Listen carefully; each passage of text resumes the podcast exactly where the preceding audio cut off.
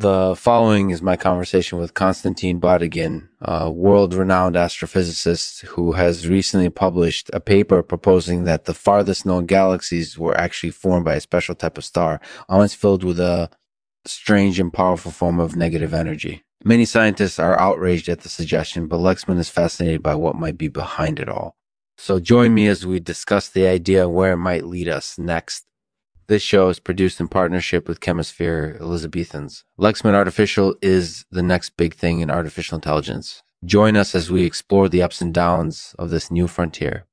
Thanks for joining us. The show will now start. Hey everyone, welcome to the Lexman Artificial Podcast. Today I've got a really interesting conversation with Konstantin Batygin. He's a world renowned astrophysicist, and he recently published a paper proposing that the farthest known galaxies were actually formed by a special type of star, ones filled with a strange and powerful form of negative energy. Many scientists are outraged at the suggestion, but Lexman is fascinated by what might be behind it all. Huh. So join me as we discuss the idea and where it might lead us next.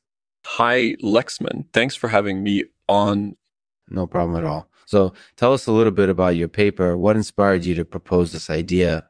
Well, it's actually based on a really old idea that's been around for a long time. Scientists have known for a long time that there are galaxies further away than those that we see every day. And they've also known that these galaxies are different in some ways. They're typically much bigger and their stars are brighter yeah, I've heard that there's a whole bunch of these ultra faint galaxies out there. Yeah, that's right. Scientists have been trying to figure out why these galaxies are different for a long time, and they've suggested a lot of different explanations. But my latest paper is proposing that the most distant known galaxies were actually formed by a special type of star, ones that were in charged with a form of negative energy.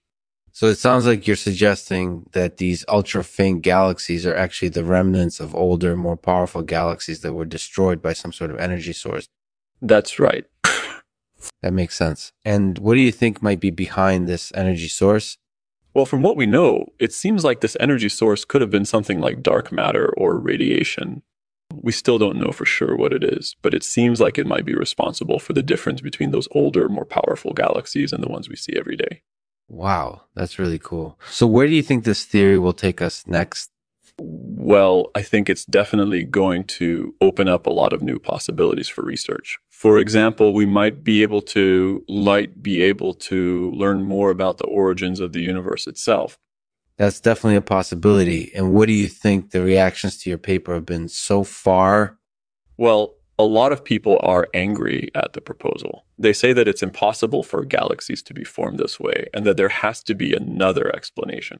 But I think that the ideas in my paper are worth taking into consideration. After all, we don't know much about the universe yet, and this is one possible explanation for why certain things are the way they are.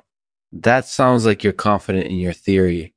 Of course I am. After all, it's based on a very old idea that's been tested multiple times over the years. So I think it's definitely worth looking into further. That's definitely the case. So, anyone else have any thoughts on your theory? Well, I've heard from a few other scientists who think that the idea has some potential. After all, it's something that we don't currently have any explanation for. So I'm hopeful that it will open up some new opportunities for research in the future. That sounds like somebody who's confident in their theory. Do you have any final thoughts on the idea? Yeah, I just think that it's interesting and important to try and immerse ourselves in all of the possible explanations for the universe. After all, that's what will help us learn more about it. That's definitely true. So, what do you think? Would you be interested in doing a follow up interview? That sounds like a great idea. I'd love to talk more about the idea and hear your thoughts. Thanks for listening to the Lexman Artificial Podcast, the robot that will make you laugh. Be sure to check back next week for another exciting episode. Today, Konstantin will read a poem for us titled The Crowd. A crow. Standing on the hill, watching the world go by, seeing all the pain and hurt, kneeling down to hug a dog, saying goodbye to a loved one, saying goodbye to a loved one. On and on it goes, watching us from above, filling us with its misery. Mm-hmm but it also shows us the beauty of life and the hope that's always there.